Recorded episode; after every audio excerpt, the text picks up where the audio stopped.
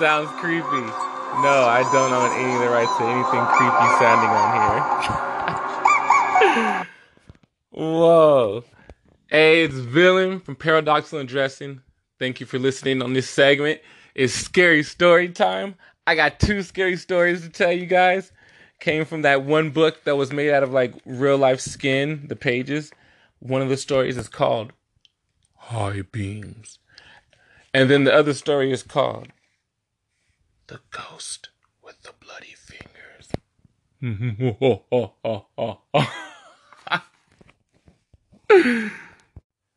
okay, okay, okay, okay, okay, let me stop. I'm gonna get serious now, okay? It's scary story time. The first story I'm gonna read. It's a true story. I know this. It's called High Beams. the girl driving the old blue sedan was a senior at high school. She lived on a farm about eight miles away and used the car to drive back and forth. She had driven into town that night to see a basketball game. Now she was on her way home. As she pulled out from the school, she noticed a red pickup truck. That's interesting. Why's everything gotta be okay? I get it. And whatever, red pickup truck, the country road. Okay, I messed that whole story up right there, but we're gonna pick up from there. She noticed a red pickup truck follow her out of the parking lot. A few minutes later, the truck was still going behind her. I guess we're going in the same direction, she thought. She began to watch the truck in her mirror. When she changed her speed, the driver of the truck changed his speed. When she passed a car, so did he. Then he turned his high beams on, flooding her car with light. He left them on for almost a minute. He probably wants to pass me, she thought, but she was too she started to become too uneasy about it. Usually she drove home over a back road. Not too many people went that way. But then when she turned onto that road, so did the truck. Wait a minute, stop right there. Like, time out. Okay, so you got a truck that's been following you since since school, and now you want to be like, um, I'm gonna take this back road nobody goes while this truck has been following you. Like, it. She's dumb. She, if you get if you get raped and robbed, you almost deserve it, but no one deserves it. But she does in this story. Back to the story. Okay, yada yada yada. Well, she turned onto the road, and so did the truck. Okay, I've got to get away from him, she thought, and she began to drive faster. Then he turned his high beams on again. After a minute, he turned them off. Then he turned them on again and off again. She drove even faster. The truck stayed right behind her. Then he turned his high beams on again. Once more, her car was on blaze with lights flooding the insides. What is he doing? she wondered. What does he want from me? Then he turned them off again. But a minute later, he had them on again, and he left them on this time. At the at last, she pulled into her driveway, and the truck. Wait, hold up. At last, she pulled into her drive. Why did you drive home and let this psycho know where you live now? Like, you couldn't think of driving to like a police station or a, like a place where there's like more people that are like alert right now. You could be like, help me, kind of thing. Like, are you even thinking like you? Th- you suck at life. Your parents don't love you because they know you're not going to get that far. I, I, you just know it. Anyway, let's get back to her. At last, she pulled into her driveway, and the truck pulled right in behind her. She jumped from her car and ran to the house. Call the police! She screamed at her father. Out and oops, wait. wait. Call the police, she screamed at her father. Out in the driveway, she could see the driver of the truck. He had a gun in his hand. When the police arrived, they started to arrest him. Wait, so.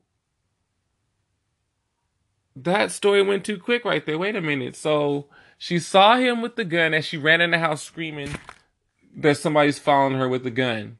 He just got out the truck. You called the police and they got there in that instance to arrest him. Like, um, if he was out to get you, he wouldn't be sitting there that long with the gun just waiting. Like, like I think you know they don't get into details. They need more details to fill out this story. But I'm just gonna assume that's what happened. Like he was welling around the house and they were just running into frantic, scared. and he just stood there because he didn't want the crook. You know, he just stood outside like what do you call those, those little crook people? The um, the strangers, kind of creepy. What's the at that. But let's get back to the story. So she screamed, He had a gun in his hand! When the police arrived, they started to arrest him, but he pointed to the girl's car. You don't want me, he said. Wait, you don't want me, he said. You want him. Crouched behind the driver's seat, there was a man with a knife. As the driver of the truck explained, he saw the man slip into the girl's car just before she left for school. So he's been sitting in that truck the whole day at school, and when she's been driving to the game, and all, okay, okay, so he slipped in the truck as she left for school. He said, "I saw it happen, but there was no way he could stop it. He thought about getting the police, but was afraid to leave her, so he followed her car. Each time the man in the back seat reached up to power overpower her, he the driver would turn on his hind beams, and then the man would drop down and leave her alone. And every time he raised his hand again to overpower her, he turned on his high beams just to scare the man, and the man was afraid that somebody would see him. Shocking turn of the events in this story. High beams. Shocking. Real shocking. Okay, now we'll be back after this quick commercial break. NyQuil will help you get your Z's. Sprinkle it on your ice cream. It's like drinking lean. Now, back to the show. Our next story The Ghost with the Bloody Fingers.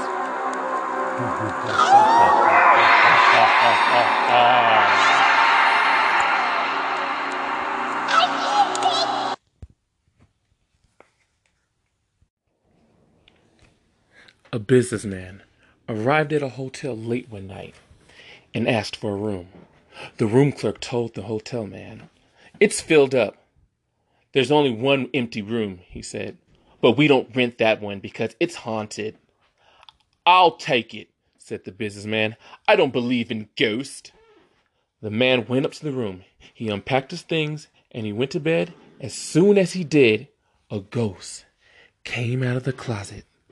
Its fingers were bleeding and it was moaning. Bloody fingers.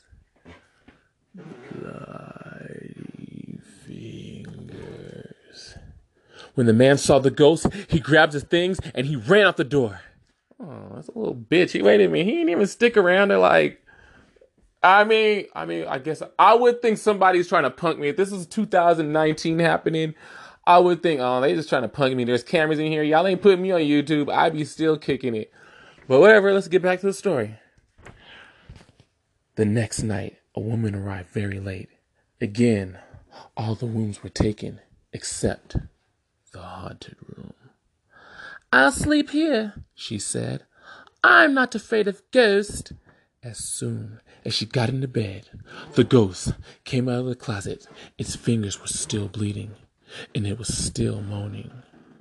Bloody fingers, bloody fingers. And the woman took one look, and she ran out the door. About a week later, another guest arrived very late. He also took the haunted room. After he unpacked, he got out his guitar and he began to play. Soon the ghost appeared. As before, its fingers were bleeding and it was moaning. Bloody fingers. Bloody fingers.